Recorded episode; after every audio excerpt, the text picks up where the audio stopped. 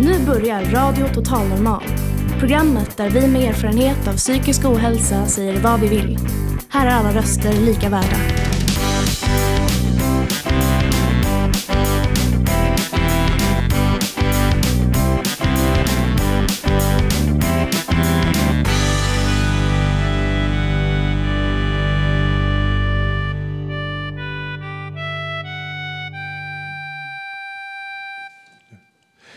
Hej och hjärtligt välkomna till Radio Total Normal, ditt psyke i etern.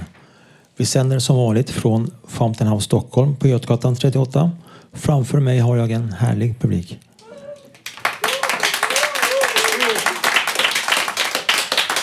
I, idag har vi en späckad sändning och gästas bland annat av eh, Lars Borgnäs som har skrivit boken En iskall vind drog genom Sverige och handlar om mordet på Olof Palme.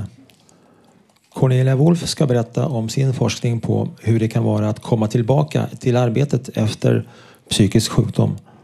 Förutom detta har vi dikter, livemusik och annat smått och gott. Hjärtligt välkomna. Jag som är programledare heter Peter Thorén.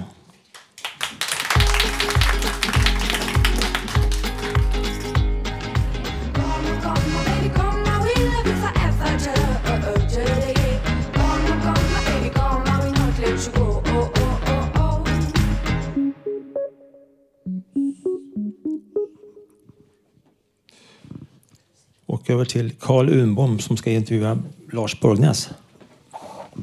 Tackar. Ja, jag heter alltså Kalle Unbom och ska intervjua Lars Borgnäs. Han är alltså journalist och författare och har skrivit en bok som heter En iskall vind drog genom, gick genom Sverige som handlar om det välkända Palmemordet. Det vi ska undersöka lite idag är vilka lösningar Borgnäs ser som ganska intressanta. Sveriges statsminister Palme sköts alltså den 28 februari 1986. Sent på kvällen i närheten av biografen Grand, där han varit på bio med sin fru Lisbeth. Om vi då inleder med, med eh, när det gäller insiderinformation. Kan någon ha vetat att Palme skulle gå på bio? Ja, det är inte alls uteslutet eftersom det var känt för Palme och Lisbeth redan på morgonen att de skulle på bio på kvällen. Dock inte exakt vilken film de skulle se, men att de skulle gå på bio på kvällen det sa både han och hon under dagen. Eh, så att det, det kan ju folk ha snappat upp. Det är ett sätt. Ett annat sätt är om man hade eh, avlyssning av bostaden, till exempel telefonen. Men då krävdes det förstås större resurser. Om vi då tar polisens misstag som ju var en del som en, ganska många känner till. När det gäller till exempel avspärrning, vad betyder det närmare bestämt för dina teorier? Ja, de inledande misstagen var ju kanske delvis beroende på att man blev fullständigt förvirrad av, av eh, att offret var statsministern. Eh, så de eh, misstagen som gjordes de första timmarna kan förklaras på det viset. Men sen gjordes ju misstag som knappast låter sig förklaras på det viset. Utan det var ju då till exempel den här fantombilden som skickades ut som ju inte fanns någon grund för överhuvudtaget och som bara ledde allting fel. Och, och, det är svårt att förklara det som ett, ett misstag så att säga. Utan eh, det där var en felbedömning helt enkelt från, eh, från Holmers sida som ju ledde spaningarna. Och eh, som sagt, det ledde ju in eh, tankarna på, åt fel håll när det gällde mördaren. Han såg inte ut så. Och om vi då tar Holmers spekulationer om mordet. Eh, Åsard, eh, författaren, har ju sagt att han var lite för vidlyftig när han i allra största allmänhet utgick från motivet och inte brottsplatsen. Det är alldeles riktigt faktiskt. Att, eh, det är väldigt svårt att gå från motivbild in mot mordet därför att det fanns så väldigt många motiv tänkbara med Palme. Han hade ju fiender överallt, internationellt och i Sverige, av alla sorter. Så att det är, det är svårt att närma sig utifrån motiv. Och om man däremot går från brottsplatsen så kommer man längre. Man kommer en bra bit bara genom att titta på hur mordet utfördes. Och ett, en slutsats man kan dra när man läser av vad som hände vid mordplatsen det är att Christer Pettersson kommer inte på fråga. Han skulle inte kunna utföra mordet så som det skedde. Efteråt har det skapats en bild av att det var en, en, typ Pettersson som gjorde det, men det var inte alls så i de första berättelserna från, från mordplatsen. Det var en helt annan slags människa med en helt annan kapacitet som utförde det här mordet. Ja, du lyfter alltså i boken, som vi sagt nu, fram problemet runt Christer Pettersson-spåret. Hans namn aktualiseras bland annat eftersom han hade varit inblandad i brott i närområdet Sveavägen. Hur ser du på det spåret? Ja, det betyder ju egentligen ingenting. Det är många människor som har begått brott i Stockholm city. Så att det, det i sig talar ju inte för vare sig det ena eller det andra. Och det viktiga med Pettersson då, det är att han har aldrig begått brott med vapen, skjutvapen. Utan han har haft stickvapen och en bajonett i ett fall. Han har aldrig setts hantera en revolver. Och den som sköt Palme, han var oerhört skicklig med revolvern. Och inte bara att han sköt ett, ett exakt skott i Palme som dödade honom omedelbart. Han förde undan vapnet genast efter, efter det andra skottet i förmodligen ett hölster. Och, och, det är någonting som inte många kan göra när man är full av adrenalin och har utfört en sån här handling. Att genast stoppa undan vapnet. Och vad det också tyder på att den som gjorde det visste att det inte fanns någon vakt i närheten. För då skulle han naturligtvis inte ta bort vapnet utan att titta sig omkring väldigt noga. Den här gärningsmannen tittar sig inte omkring överhuvudtaget. Inget av vittnena runt omkring såg hans ansikte. Utan den här gärningsmannen stoppade undan vapnet trygg i förvissningen att det fanns ingen vakt i närheten. Och det visste ju bara Säpo faktiskt. Och, och vittnen har ändå iakttagit en haltande gång, även om det var lätt haltande gång, liknande Petterssons. Vad betyder det för utredningen som du ser det? De har inte gjort det. Det du säger är inte riktigt. Utan det är den bild som har givits att eh, mördaren haltade och det var någonting som kom fram flera år efteråt. Då byggdes det hela så att säga upp utifrån Pettersson. Men om man tittar på vad vittnena sa i början och det är helt överensstämmande så finns ingenting om en avvikande gång utan det är spänstigt, smidigt och att han rör sig möjligtvis tungt därför att han är tung i kroppen, alltså kroppsbyggare eller, eller en muskulös person. Men inte alls att han skulle halta. Det, det, är en ren myt att mördaren skulle halta. Så det snarare friskriver Pettersson.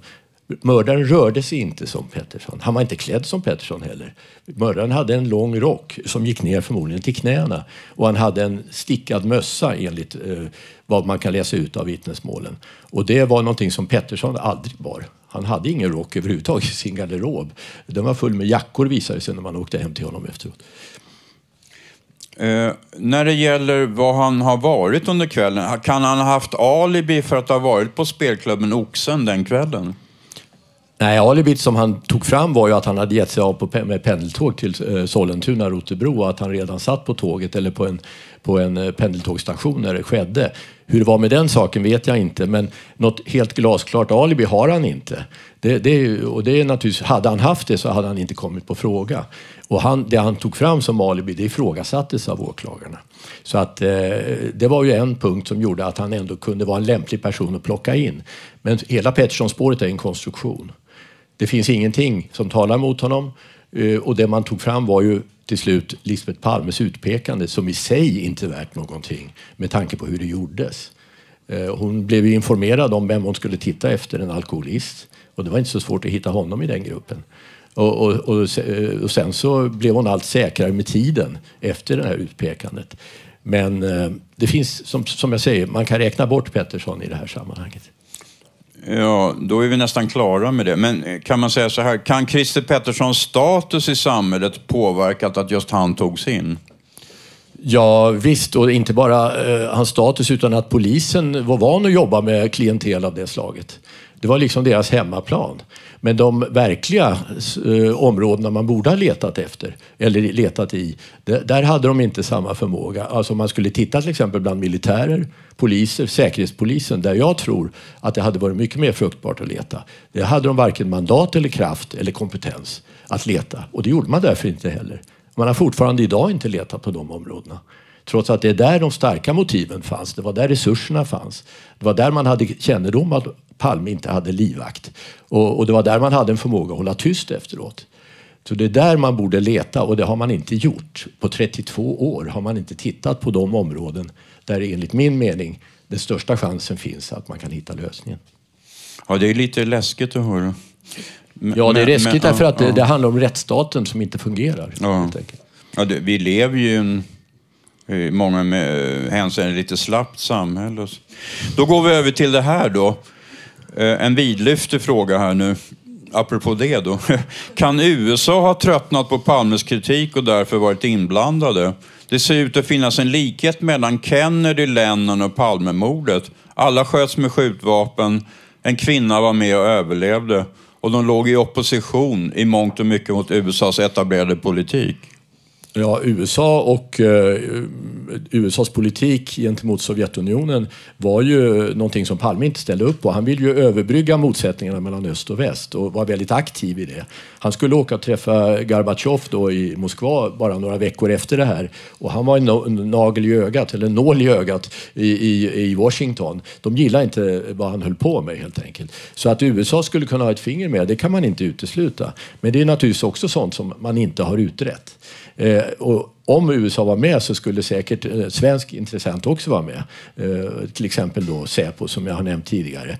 Men som sagt, de markerna har den här utredningen inte beträtt överhuvudtaget. För de har inte haft det mandatet, kompetensen och kanske inte ens det uppdraget att göra det. Så det är ett stort vitt fält i utredningen som återstår 32 år efteråt och det måste naturligtvis fyllas ut.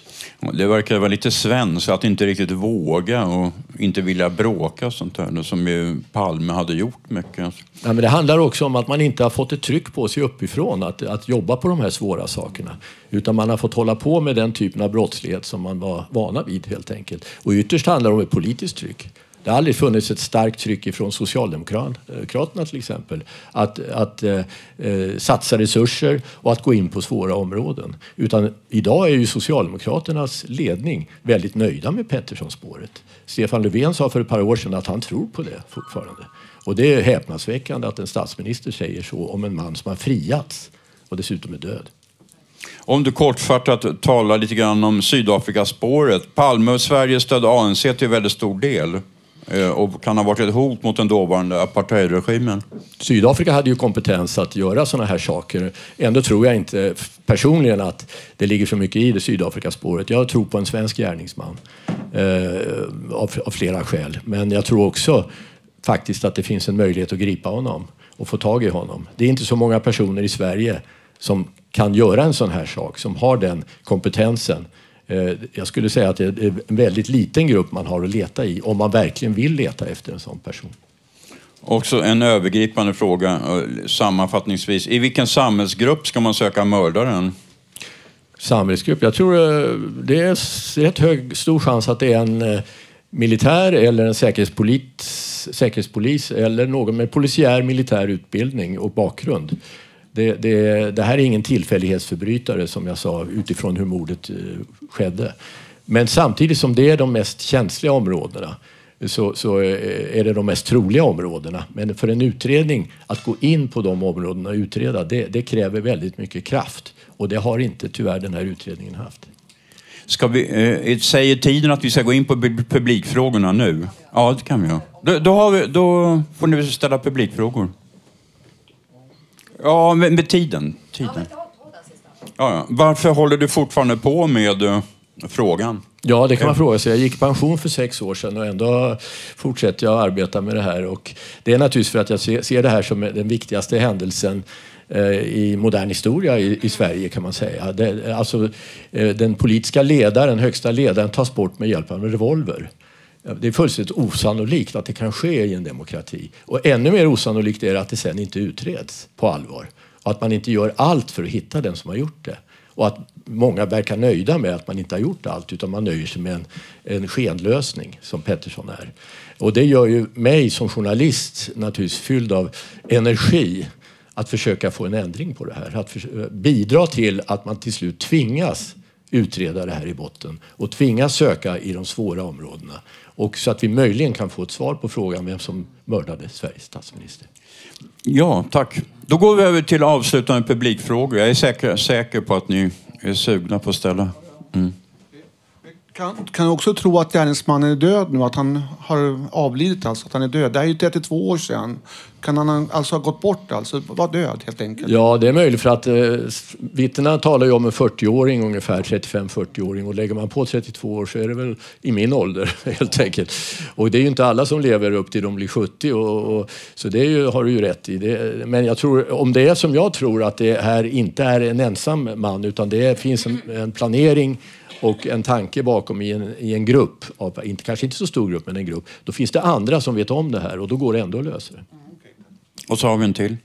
Ja, hej, Katrin Lufford heter jag. Jo, men jag förstår ändå inte för hon Lisbeth Palme har ju sagt att det var Christer. Menar du då att det inte var att hon, eller jag menar, vad skulle hon ha för anledning att ljuga egentligen, Lisbeth Palme? Det vet vi inte. Det är det som är poängen med det hela. Vi vet ju inte om hon faktiskt trodde att det var Pettersson när, eh, när hon pekade ut honom. Eller om det var så att hon faktiskt ville ha en lösning på det så att säga som hon kunde leva med. Men eh, det är så mycket annat som vi har utgått från, eller man har utgått från när det gäller mordplatsen. Hur, hur det gick till och så vidare. Där det visar sig att hon har gett en annan bild än vittnena och ändå har man tagit henne på största allvar och gett henne full trovärdighet. Så jag eh, vill inte alls säga att hennes utpekande är värt egentligen någonting. Och det var det som hovrätten sen också kom fram till när de friade Pettersson. Att, att det, det gick inte att basera en dom på hennes utpekande. Det var för mycket frågetecken kring det. Kan ju vara att hon var chockad eller av någon annan anledning eh, helt enkelt inte har eh, haft möjlighet att identifiera den personen korrekt. Det är så. Ja, så har vi en till. Jo, det här att, att klädseln på Christer Pettersson eller, eller på mördaren om man säger så, att, att det inte stämde med Christer Pettersson. Det är väl troligt att han klär sig annorlunda för att de inte ska kunna känna igen honom. Och, och, och, och sedan en annan grej. Christer Petterssons sista året så hade han sagt en i tidningarna och det var bild på honom. Visst fan var det jag som sköt, men de kan inte fälla mig nu. Och, och det var så länge sedan. Mm. De kan inte hitta vapen. Ja, men det är ju så att eh, han fick ju bra betalt för att säga sådana saker också. Det ska man komma ihåg. Det var hans födkrok det här att han nästan hade erkänt. Men han erkände aldrig och när det kom till verkligt skarpt läge så sa han ju att han var oskyldig. Så, så de där så kallade erkännandena är inte mycket värda faktiskt. Och klädseln, ja men han hade varit på den här spelklubben Oxen innan och eh, eh, kompisarna där skulle ju säkert ha lagt märke till om han bar på en väldigt ovanlig klädsel för att vara honom. En knälång rock, det hade han aldrig sett i.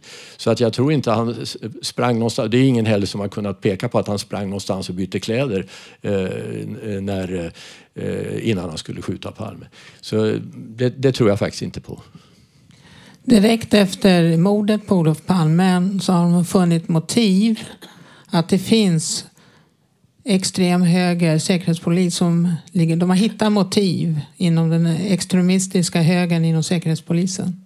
Det stämmer och det var, berättade för, för utrikesministern Sten Andersson för mig i en intervju på 90-talet att han fick veta efter mordet att det fanns en grupp inom Säpo eh, som eh, på egen hand ansåg att Palme var landsförrädare, att han höll på att sälja ut Sverige till ryssarna och att han var en fara för Sveriges fred och frihet. Och därför sa Sten Andersson, man kan inte utesluta att den gruppen är inblandad i mordet och han förutsatte att det skulle utredas. Det gjorde det inte. Och när jag sa till honom att det har inte utretts sa han, jag, jag kan inte tro att det är sant, sa Sten Andersson. Men så var det. Man har aldrig utrett sak, de, de här grupperingarna inom Säpo. Och det är just precis det som en, en, en utredning borde ha gjort sedan dess. Om den inte har gjort det så är det hög tid att man går in och tittar på Säpo. Men du har alldeles rätt, det fanns sådana grupperingar inom Säpo och de är verkligen intressanta i det här sammanhanget. Ja, hej! Har du hej. fått undersöka frågan utan påtryckningar?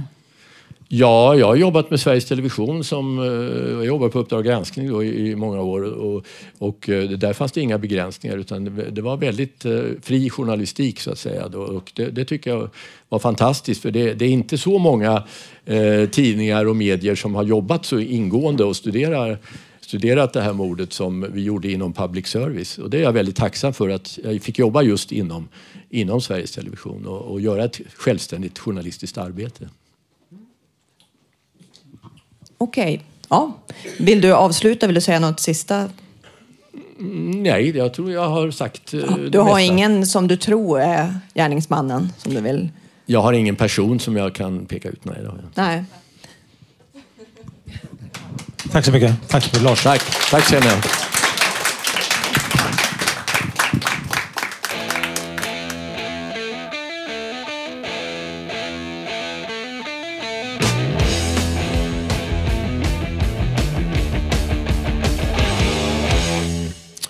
Hej, vi har fått besök av Ralf, Ralf Nordahl som ska eh, sjunga och spela Autumn Leaves. Yes, här kommer den.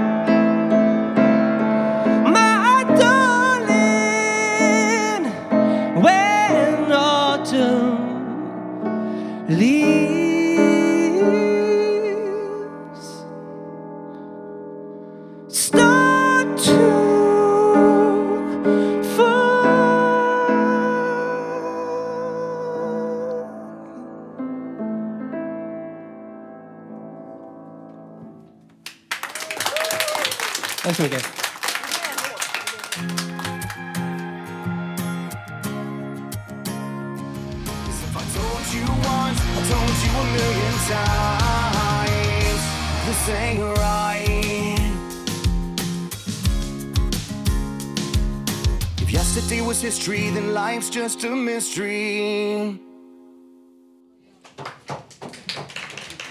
Eh, nu ska vi nu ska Cornelia, Cornelia Wolf prata om att komma tillbaka till jobb ef- efter psykisk ohälsa.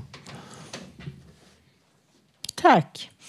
Ja, idén till det här fick jag redan på 90-talet när jag höll på med en eh, uppsats som handlade om självkänslans betydelse för mental hälsa i 40-årsåldern. Arbetade då med en person som betytt mycket för mig. Eh, senare kom en doktorsavhandling ungefär 15 år senare och på slutet av den gick jag in på arbetsrelaterad ohälsa. Alltså eh, hur folk fick värk, ångest och sånt relaterat till arbete. Men generellt så säger arbetspsykologin oss att arbete är hälsofrämjande. Men målgruppen som jag ville göra den här undersökningen bland, det är sökare inom psykiatrin. De har ofta svårt att få jobb.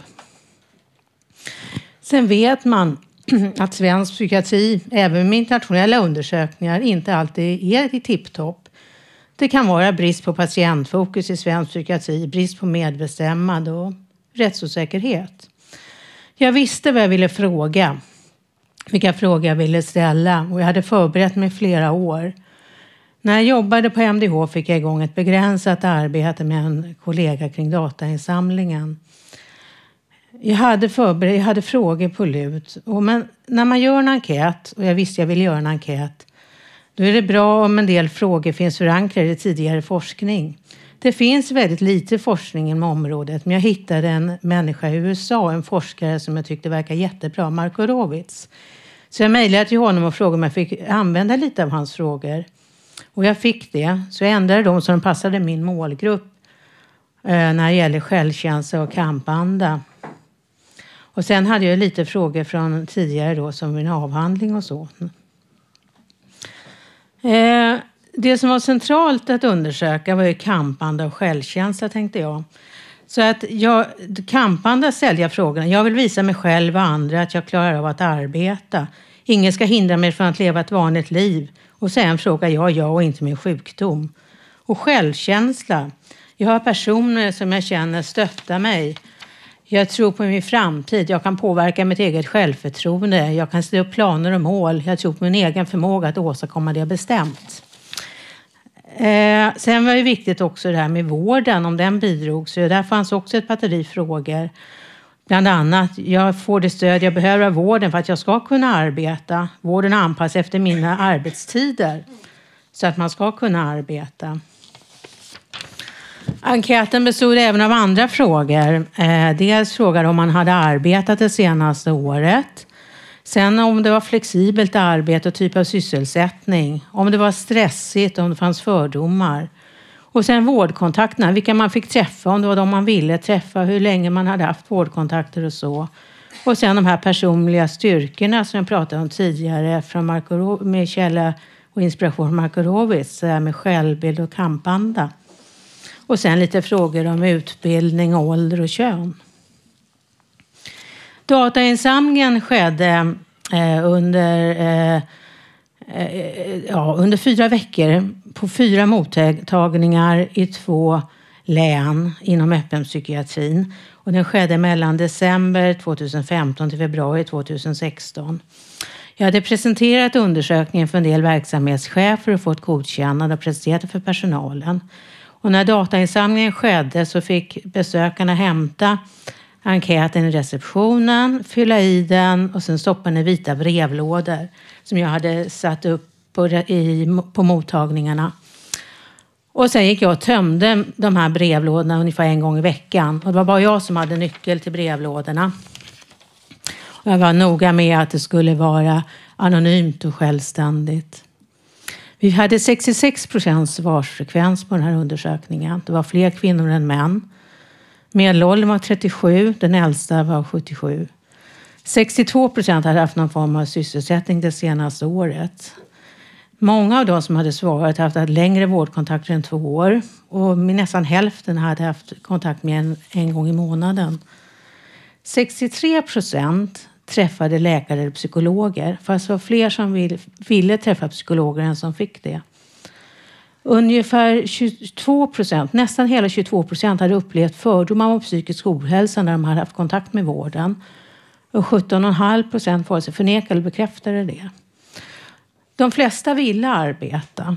Och de, det relaterade till om de faktiskt hade någon sysselsättning och till kamp, kampande och faktiskt eh, arbeta som sagt. Och de som arbetade hade bättre självbild och kampända än de som inte arbetade.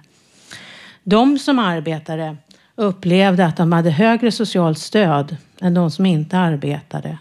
De som arbetade upplevde mer flexibilitet än de som inte gjorde det och att de kunde hantera arbetsuppgifterna så det passade deras hälsa till exempel.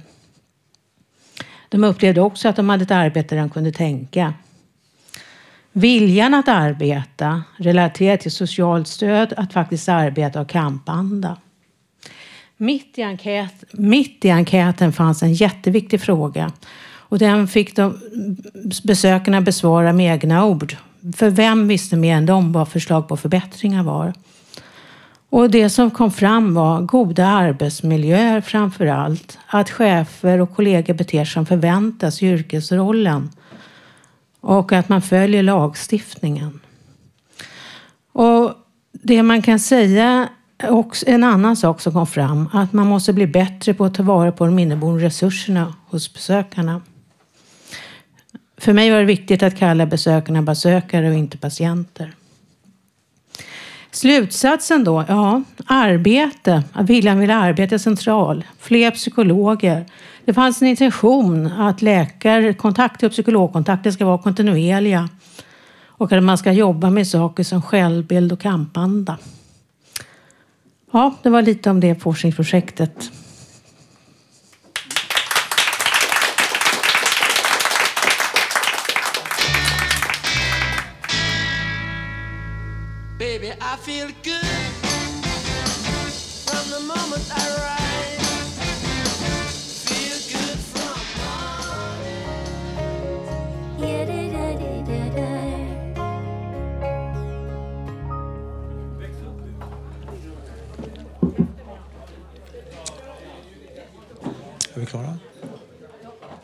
Allihopa. Eh, nu, och nu över till Katrin Låford idag på temat Hashtag metoo. Den före detta kabaréaktrisen och Guldguiden och eskorten är numera diva och krönikör. Eh, Hon har haft ett rikt liv och levt på sitt utseende men är inte riktigt nöjd. Här kommer hennes berättelse om en dramatisk och kanske avgörande händelse i hennes liv. Hi, but why me too? Jag är ju inte feminist. Nej, jag är nästan inget sånt där som slutar på ism. Ja, det skulle väl vara royalist då. Jag gillar Victoria och hela kungafamiljen. De är viktiga. Och eh, Katrin Loford, det är jag också. Varmt välkomna. Svensk Damtidning har jag läst sedan jag var sex år. Och så frågade jag mamma, vad står det där i bildtexten? Ja, det var då. Men nu förra veckan var jag i Madrid med just Svensk Damtidning. jo, så passande, eller hur? Och så hade jag fräckheten där vid en lunch att äta upp chefredaktörens köttbit. Jo, men du sa Johan att det var okej och jag erbjöd dig sen faktiskt också halva min marulk som var väldigt stor. Jo då, fast den ville han inte ha. Nej. Men det var en mycket trevlig karl, Johan T Lindvall. Kram på dig förresten. Och anledningen till resan det var ju att den spanske kungen Felipe den sjätte, att han fyllde 50. Och eh, han, Johan alltså, hade varit på bröllopet där när den kungen gifte sig med Donna Letizia, nu Spaniens drottning. Men ja, jag har då träffat vår kung. Ja, två gånger.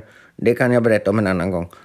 Och eh, efter festivalen då, filmfestivalen i Cannes, det var ju 1991, så var det en parisisk regissör som arrangerade att jag fick träffa James Bond bland annat. Men inte den snygge Bonden utan Timothy Dalton.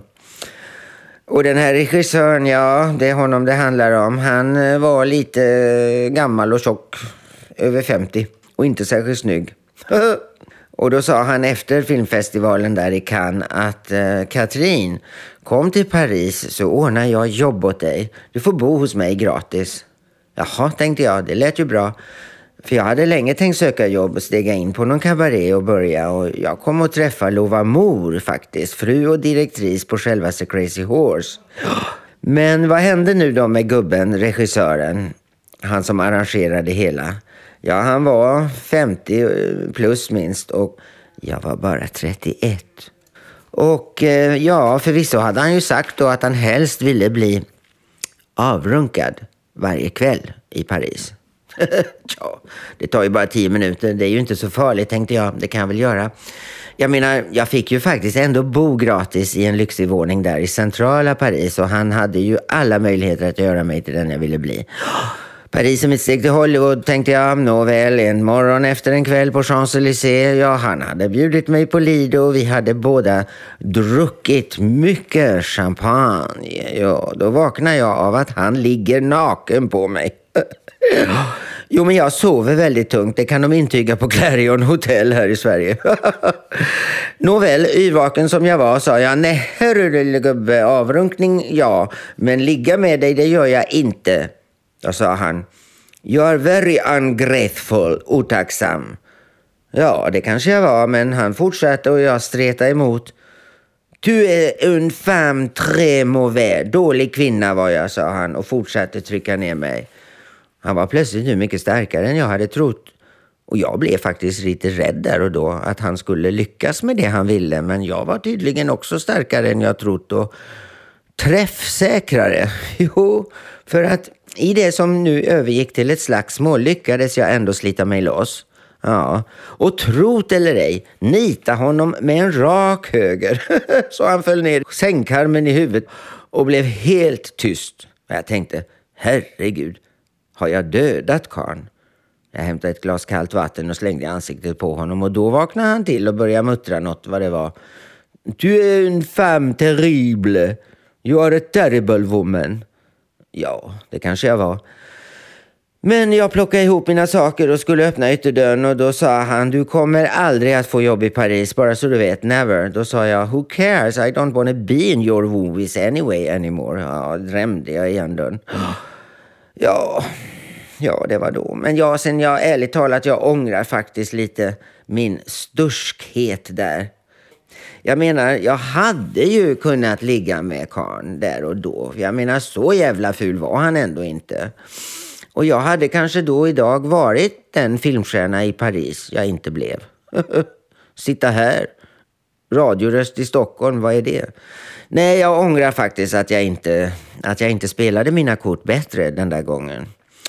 För nu som 50 plus och inte lika varken snygg eller sexig längre, tyvärr. Ja, vissa säger att jag är gångbar, men ja, jag vet inte. Jag har nog bränt mina skepp, det är bara att inse. Ja, förresten när jag kom ner sen till bilen som stod där parkerad och alldeles bakfull rent ut sagt och omtöcknad. Ja, då stod det ju en gendarm, en polis där och höll på att skriva parkeringsböter. Och snygg var han också. Jättesnygg. Men det där får jag berätta om en annan gång, vad som då hände. Mm. Jag hade svenska registreringsskyltar så några böter fick jag inte. ja, herregud. Men det kanske inte var så märkvärdig historia, för ja, efter en månad var jag tillbaks i Sverige. Home sweet home. Och jag kunde vila. Och nu sitter jag här och doftar på blommorna som en tjurig. Jag vet inte. Men ändå, hörni. Tack för att ni lyssnat. Nära kan ligger Saint Tropez. Det vet Army of Lovers. Jodå. Och eh, After Work det har man här nere på Tiffany's på Götgatan nu strax. Jag heter Katrin Loford. Tack för att du lyssnat.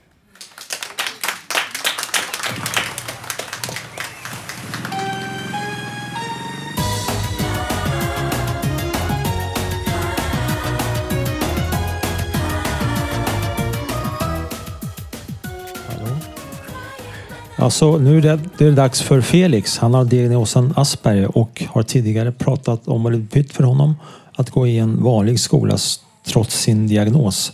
Hans dröm är att bli filmskapare och har nyss fått Josef Fares som filmcoach till sin nästa animerade film. Och eh, nu ska vi få höra hans berättelse om hans avslutningstid eh, till klassen på eh, grundskolan. Varsågod Felix. När jag slutade i skolan i nian ville jag hålla tal och tacka Mariaskolan för att jag har fått gå där. Rektorn sa nej, men då gick jag till biträdande rektorn som sa ja.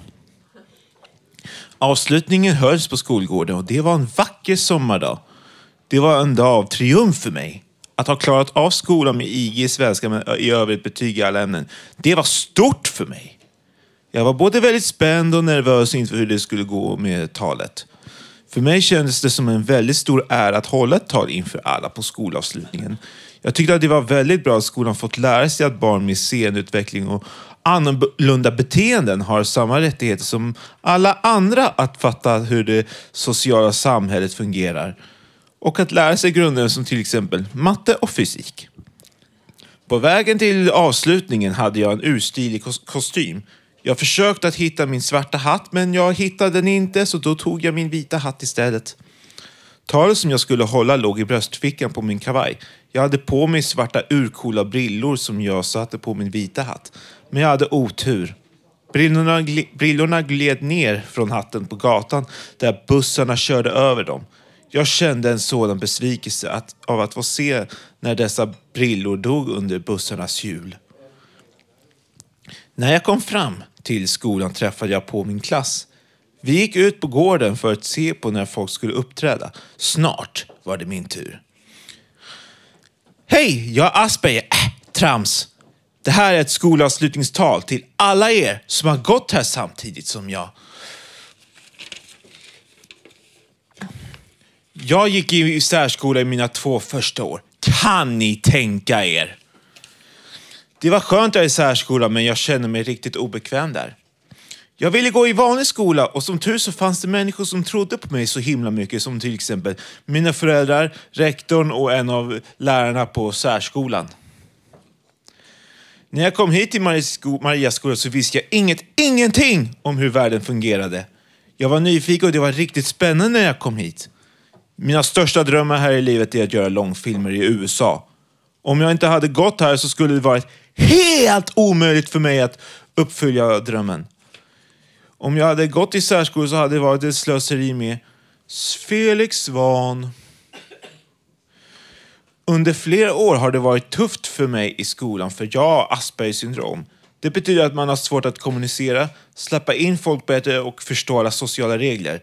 Men när jag har varit här på Mariaskolan så har jag lärt mig av er att kommunicera bättre, släppa in folk bättre så att de fattar att jag är schysst och att jag förstår mig på sociala regler bättre. Efter åtta år med en assistent så har jag nu i halva nian klarat mig helt själv utan assistent på lektionerna. Det har varit en enormt stor dröm för mig. Det är ett bevis på att jag är precis som alla andra. O- Okej... Förlåt. Att jag hamnade i en vanlig skola har förändrat mitt liv helt och hållet. Jag tror att det inte bara är ni som har lärt mig, utan att jag har lärt er massor med viktiga saker. Som till exempel att någon med funktionsvariation klarar av en vanlig skola. Att lärarna vet hur man ska göra för att hjälpa till med dem. Och hur man gör med, med en situation då man får ett annorlunda barn. Att en med funktionsvariation kan få hur många vanliga kompisar som helst. Jag hoppas att jag har lärt er viktiga saker som att det bästa för funktionsvarierade barn är att gå i vanlig skola. För det är där vad barnet och ungdomen trivs bäst i. Med. Det var tufft och svåra utmaningar för mig i den vanliga världen. Jag har arbetat stenhårt och att det har varit en helt fantastiskt äventyr jag aldrig kommer att glömma. Jag vill särskilt tacka mina kompisar på Mariaskolan. Och så tackade jag alla mina kompisar och lärare och andra. Det tog en kvart att tacka alla. Och jag avslutade med Jag kommer aldrig att glömma er. Sedan skrek jag Peace to the world! This is it! Och under tiden som jag skrek Peace to the world, This is it, this is it, fick jag rungande applåder. Det var slutet på talet och alla applåderade som om det var ett jätteunderverk jag har gjort. Så jag kastade iväg min vita hatt till den stora publiken som hojtade till, skrek av lycka och applåderade. Och så gjorde jag så här.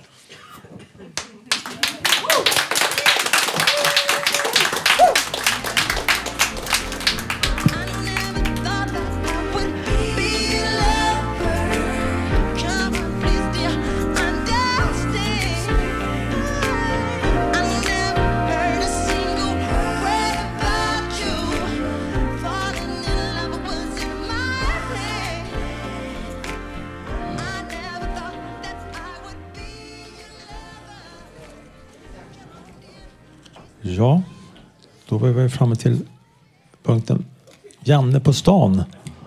Eh, vår flygande reporter Janne har varit ute på stan och frågat gemene man vad den tror att ungdomar och psykisk ohälsa.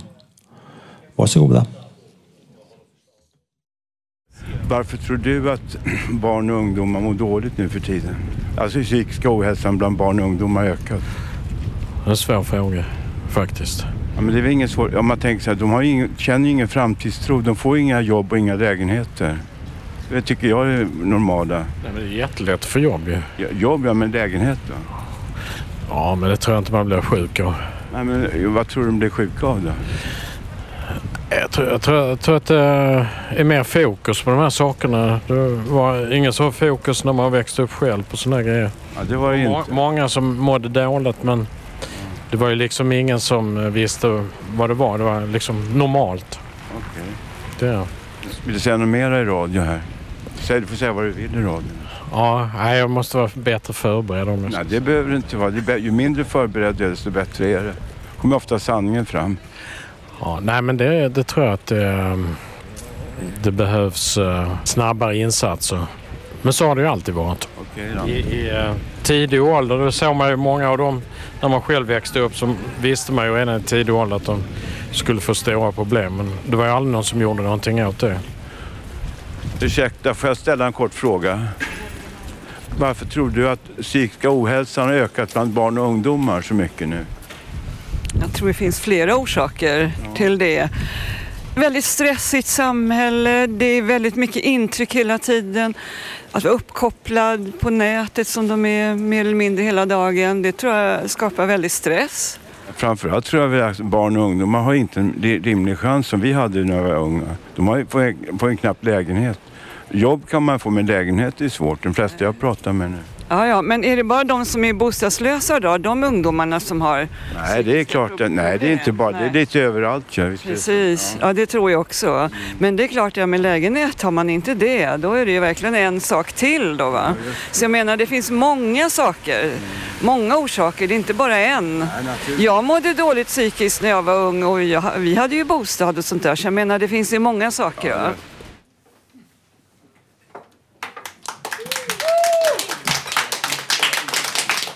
Eh, här kommer då Sari som ska sjunga en gammal reggae-låt. Red, Red, Red Wine med UB40. Woo,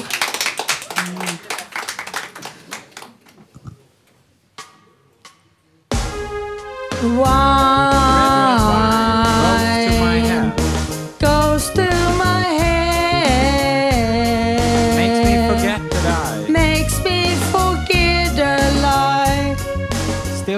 So. Still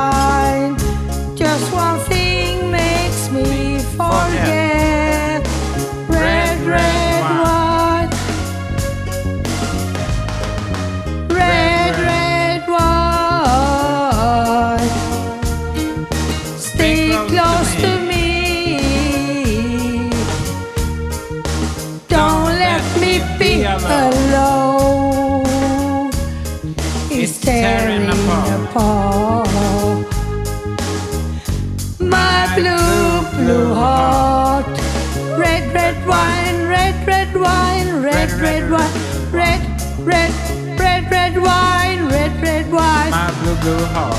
Why? My blue, blue heart. Stay close to me. Don't let me be alone. Don't let me be alone. It's tearing apart. My Red, blue, red, blue, white, blue, blue white, heart. red, white.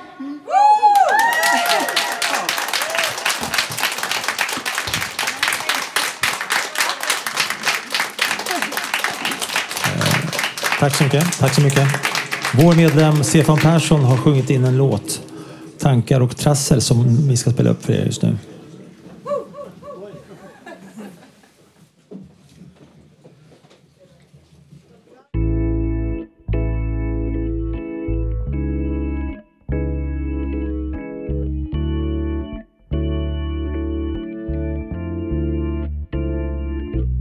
Jag har tänkt på vad du vill förmedla på vad du sagt och vad du menar.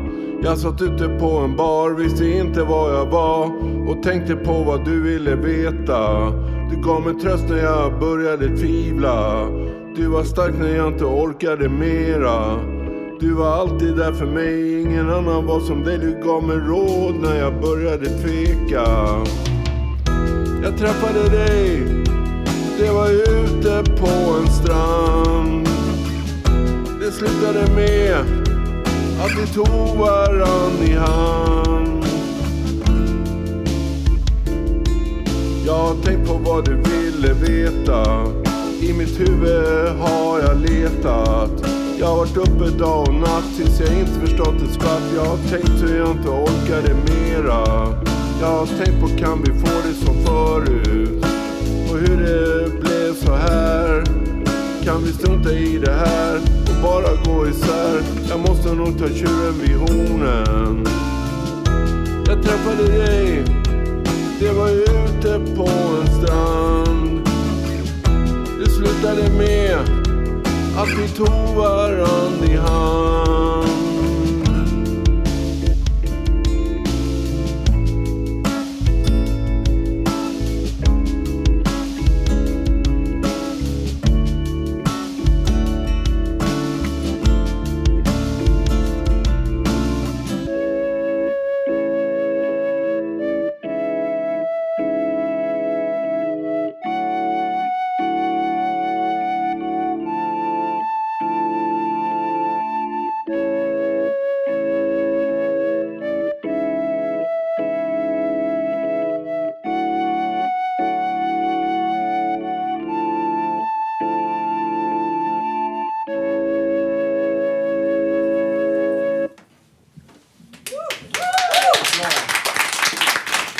Tack ska ni ha.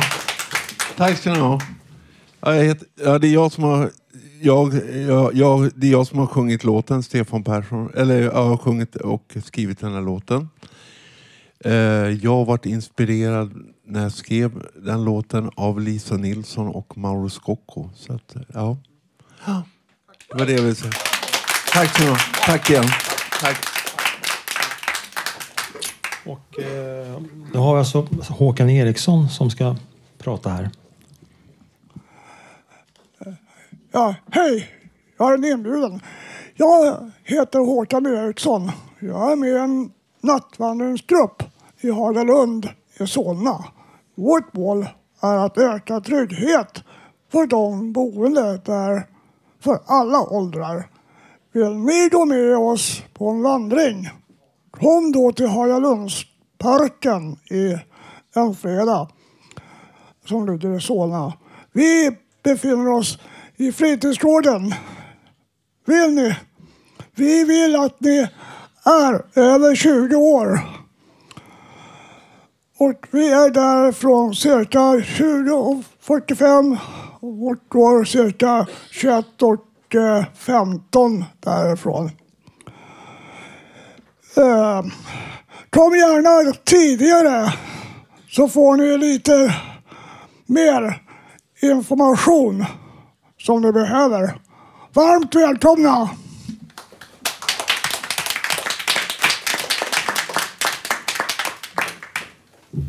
Nu har vi alltså en eh, Thomas som ska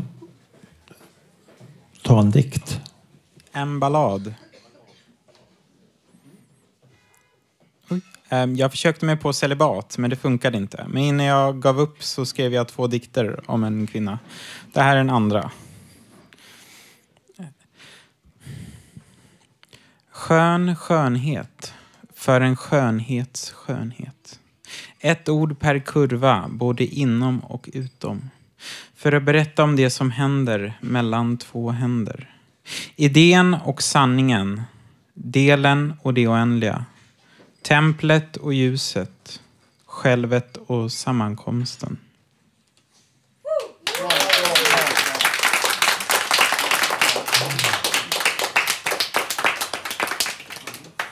Eh, nu har vi Robert som har en text till oss.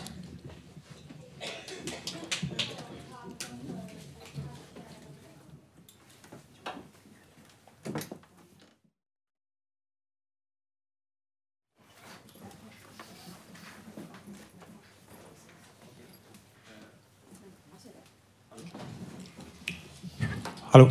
Eh, nu ska ni få höra Tungsinnet av Greger. En låt av, av och med Greger.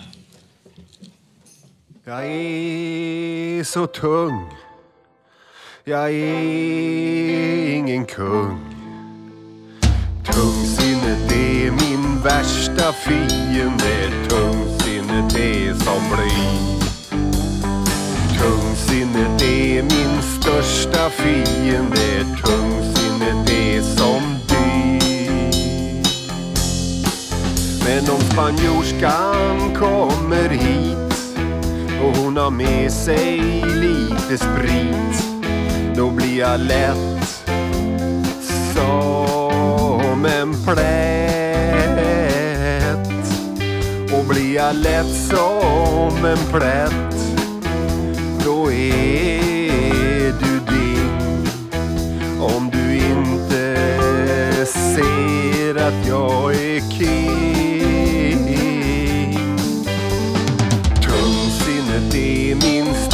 största fiende Tungsinnet är som bly Tungsinnet är min värsta fiende. Tungsinnet är som dy Och spanjorskan hon kom hit Men hon hade med sig en kis. Så jag blev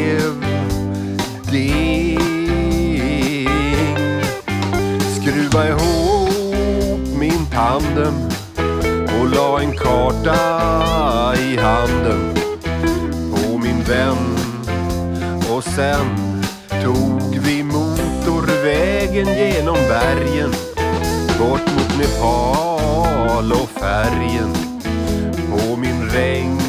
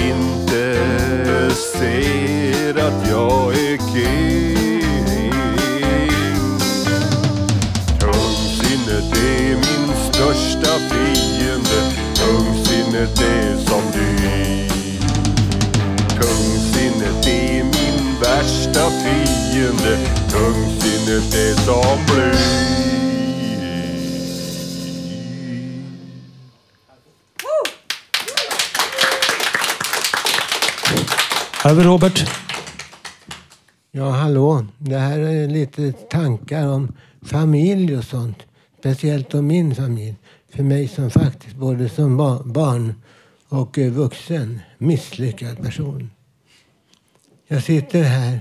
Framför mig har jag en kopp kaffe. Det är en dag i slutet av februari, eller mitten av februari. Det är nog några grader minus.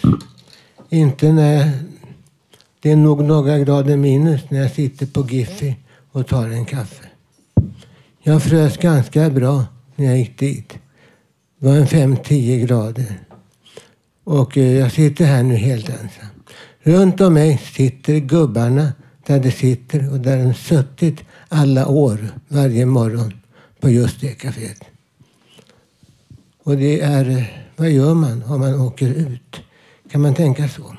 Om man eh, tappar bort, sjabblar bort sitt sociala liv på grund av en dålig familj som inte någon fattar. Jag minns kanske tydligt när min stackars morsa blev av med mig, eller höll på att bli av med mig. Någon gång när hon sa att hon skulle in på en skrapning, som hon sa. Hon sa att hon skulle åka bort, men jag skulle vara någon annanstans. Jag hade gått om tid att fundera på saker då. Tidigare hemma på Vitangengatan 1 hade jag varit helt ensam och förråd med min, min mamma. Och sånt kan faktiskt för ett barn vara väldigt enkelt och de tycker det är mycket bra. Det är ändå så att det är inte så i praktiken senare. Och jag hamnade hos en annan familj i Råcksta. Det var två barn. En mor och en far och en syster och en bror. Där var jag 14 dagar. För att morsan hade sagt att jag skulle bort tillfälligt. Hon skulle komma tillbaka, det lovade hon. Och familj premieras, visst är det så? Visst. Jag visste inget annat än min mor, lilla ensamma mor. Jag har nu senare sett en bild på mig och en yngre karl, yngre än min mor, som jag nog trodde var min farsa ibland. Men vad säger man annars? En helt vanlig familj. Jag var ganska ensam. Nu är jag 60 år. Vad kan man vänta sig av livet som blivit på grund av att man växte upp som det var? Kanske kan man få någon, kanske bara en, att förstå vikten av att ha en vanlig familj med en i alla fall ganska tämligen nöjd och lycklig mamma. Men tidvis flöt hon bort i, i, i orger av självömkan för att hon satt där ensam med mig. Nu är det väl som det är. Jag är 60. Jag hoppas att jag får, får bra mina sista år. Det är bra. Tack. Robert Mörk.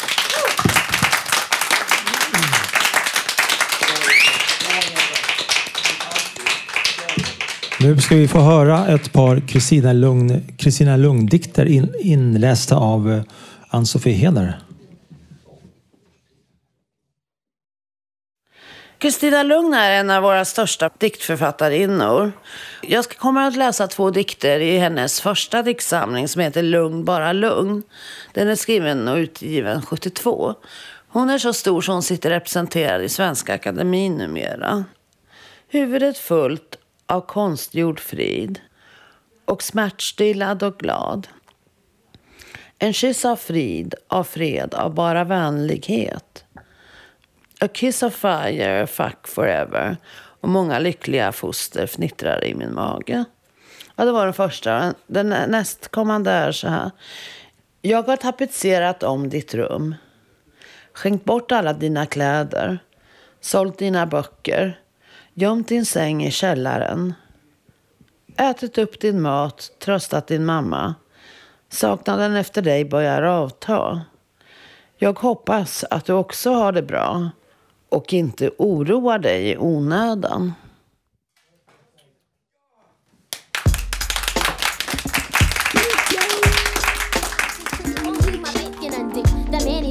I bleed with it, bring my life to an end. Ja, det var allt vi, vi hade att bjuda på idag. Nästa livesändning blir den 8 mars på självaste kvinnodagen. Vi kommer också att fortsätta uppmärksamma metoo och psykisk ohälsa. Så du som sitter på egna erfarenheter av sexuella trakasserier, hör av dig till oss med din story eller tipsa oss om forskare, artister och eh, andra som skulle passa. Du kan också dela din eh, berättelse i gruppen Hashtag psykakut på Facebook och där även skriva på uppropet med samma namn. Vill du vara med i våra sändningar så kom gärna på redaktionsmöte 11.00 på Fountain House, eh, Götgatan 38. Tills nästa söndag. Nästa sändning kan du lyssna på oss på www.radiototalmoral.se eller på Soundcloud och eh, iTunes. Du kan också hitta oss på Facebook, Twitter och eh, Instagram. Radio Totalmoral drivs av föreningen Fanzingo med stöd från Socialstyrelsen och eh, Fountain Up Stockholm. Eh, tekniker var Johan Hörnqvist. Eh, producent Malin Jakobsson. Musikläggning Felix, Jackie och Karl. Musikredaktör Thomas Johansson. Ansvarig utgivare Bodil Lundmark och jag. Och jag som varit dagens programledare heter Peter Thorén. Tack för att ni lyssnat. Tack!